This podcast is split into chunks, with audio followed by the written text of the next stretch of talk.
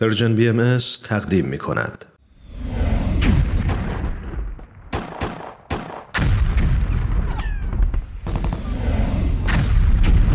معماران صلح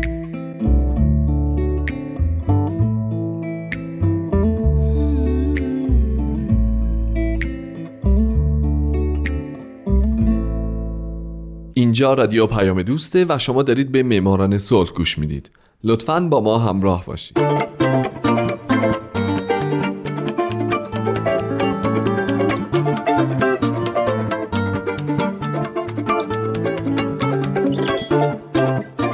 سلام به شما. به معماران صلح خوش اومدید. من در این برنامه به زنان و مردان و شرکت ها و مؤسساتی می‌پردازم که به خاطر فعالیت هاشون به نوبل صلح دست پیدا کردن. کسانی که یا تمام زندگیشون رو وقف صلح کردن یا در برهی از زمان کاری کردند که دنیا برای ما جای امتری بشه. من هومن عبدی از شما می‌خوام که به معماران صلح شماره 39 گوش بدید.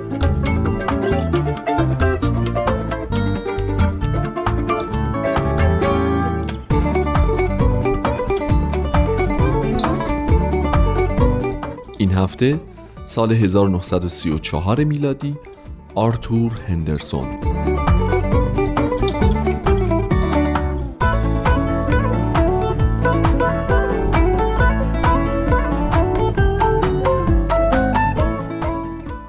آرتور هندرسون در 13 سپتامبر 1863 در گلاسکو اسکاتلند متولد شد و در 20 اکتبر 1935 وقتی 72 سالش بود در لندن درگذشت. او وزیر امور خارجه بوده، یه طرفدار دو آتیشه به وجود اومدن جامعه ملل بوده، رئیس کنفرانس خل سلاح تو سال 1932 بوده و به خاطر فعالیت های خستگی ناپذیرش تو همین زمینه برنده جایزه نوبل صلح شده اما برخلاف اکثر کسایی که قبل از او این جایزه رو به خودشون اختصاص دادن برنده سال 1934 نه از طبقه بالای اجتماع بوده و نه تحصیلات دانشگاهی داشته.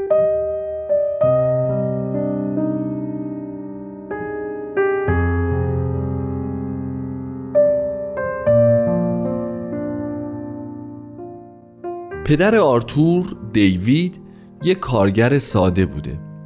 آرتور و خونوادهش وقتی در سال 1872 او رو از دست میدن اونقدر فقیر بودن که او مجبور میشه ترک تحصیل کنه و بره توی یه مغازه عکاسی مشغول به کار بشه. بعد که مادرش دوباره ازدواج می‌کنه آرتور به همراه خونوادهش میرن نیوکاسل و برای سه سال آرتور برمیگرده به مدرسه. همزمان او کار هم می‌کرده. توی ریختگری به اسم ریختگری رابرت استیفنسون و پسران. ساعت غذا در کارگاه ریختگری همراه بوده با بحث های پرشور که این میشه یک کلاس درس برای او و روزنامه هم تبدیل میشه به کتاب درسی برای آرتور. تو 18 سالگی آرتور که دیگه یک کارگر ماهر شده بوده میپیونده به اتحادیه کارگری و اونقدر از خودش لیاقت نشون میده که بعد از یه مدت به عنوان دبیر سندیکای نیوکاسل انتخاب میشه.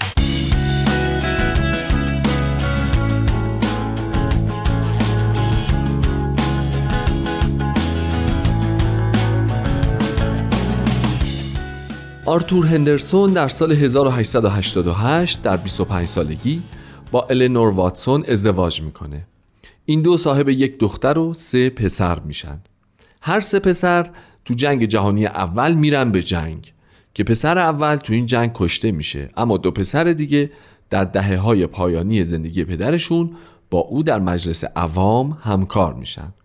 اما خیلی قبل تر از این حرفا و تو همون 24-25 سالگی فعالیت آرتور در کلیسای متودیست به عنوان واعظ غیر روحانی باعث میشه که او به یک سخنور خیلی خوب تبدیل بشه که همین یکی از دلایل کشیده شدن او به سمت فعالیت های سیاسی میشه.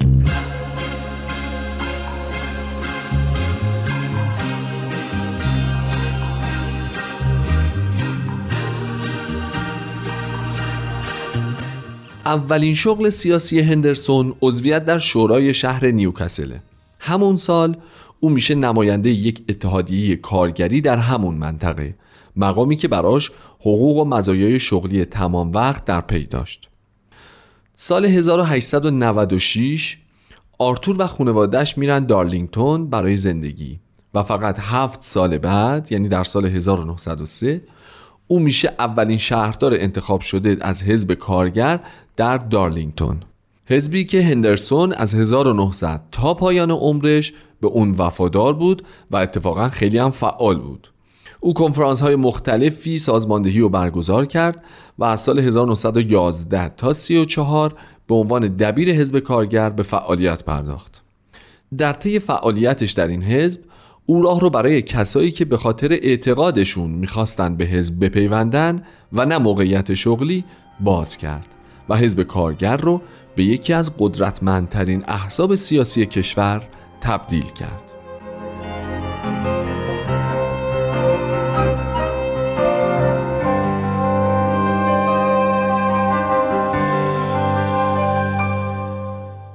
از سال 1903 به بعد هندرسون تو ده دوره در پارلمان حضور داشت.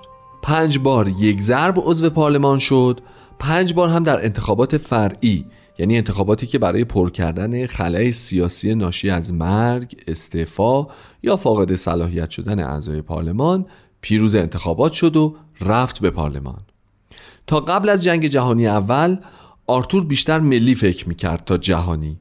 اما بعد از جنگ تفکر او ابعاد بین المللی گرفت و دریافت که حل مسائل جهانی از طریق همه جهان امکان پذیره نه ملیگرایی متعصبانه. بنابراین او در سال 1918 از کشورهای شکست خورده و بیطرف در جنگ خواست که توی یک کنفرانس در برن شرکت کنند و پیشنهادها و توصیه هاشون رو برای ارسال به ورسای جایی که قرار بود نمایندگان متفقین شروط صلح رو تنظیم بکنن بفرستند در واقع او یه جورایی معتقد بود معاهده صلح رو باید همه بنویسند نه کشورهایی که پیروز شدند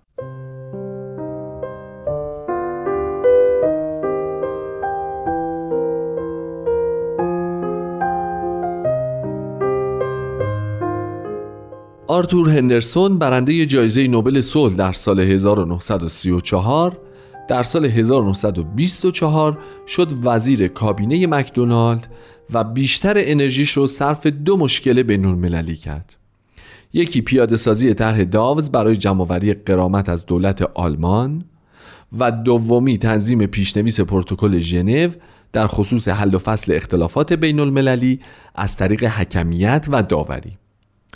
تأثیر مثبت او در این دو رویداد جهانی باعث شد او بشه وزیر امور خارجه کابینه. هندرسون تو دو سالی که وزیر امور خارجه بود باعث از سرگیری روابط بریتانیا و روسیه شد باعث توافق کشورهای بستانکار و آلمان شد با بریان وزیر امور خارجه فرانسه که یکی از بانیان پیمان لوکارنو بود و جایزه نوبل صلح رو در سال 1926 برده بود ترتیبی داد تا سربازان فرانسوی قبل از تاریخ مندرج در معاهده ورسای از راینلند خارج بشن و از جنبش استقلال مصر که در سال 1926 به نتیجه رسید هم حمایت کرد.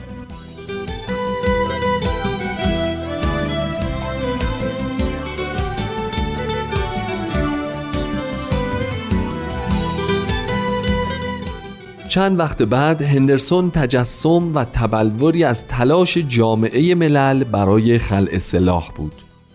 او در ژانویه 1931 شورای جامعه ملل رو ترغیب کرد کنفرانس خلع سلاح رو راه اندازی بکنه.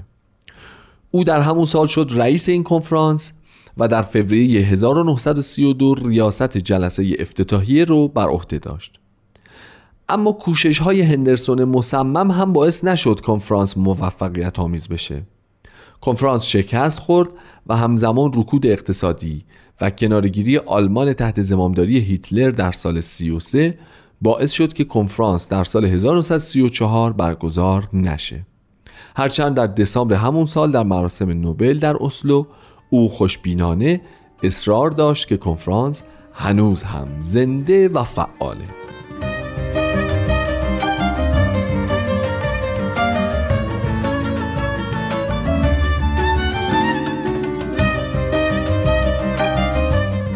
شکست کنفرانس خل اصلاح یکی از نشانه های به وجود اومدن جنگ دیگه در آینده نزدیک بود.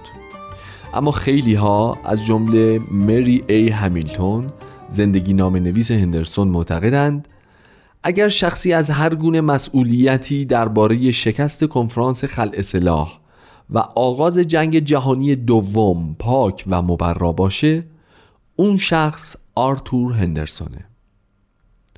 درسته که هندرسون به آرزوی خودش یعنی صلح و به وجود نیامدن جنگی دیگه نرسید.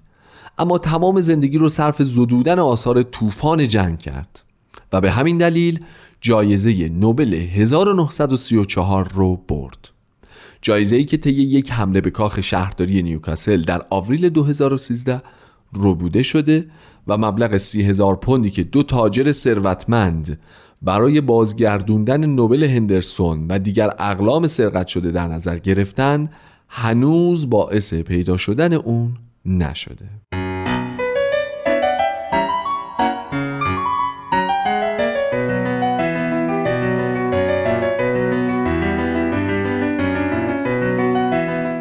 دوستای خوبم میگن هندرسون مردی قوی و سرسخت و انسانی شریف و صادق بوده. به قول کلمنت آتلی سیاستمدار بریتانیایی هندرسون تمام خصوصیات لازم برای صعود یک کارگر ریختگر به ریاست بر مجمع جامعه ملل رو داشت. امیدوارم همه شما هم چنین عزمی رو در وجودتون داشته باشید. دوستای خوبم من هومن عبدی هستم و امیدوارم شمایی که امروز یکی از شنوندگان برنامه هستید در آینده یکی از برندگان نوبل صلح باشید. شاد باشین و خدا نگهدار.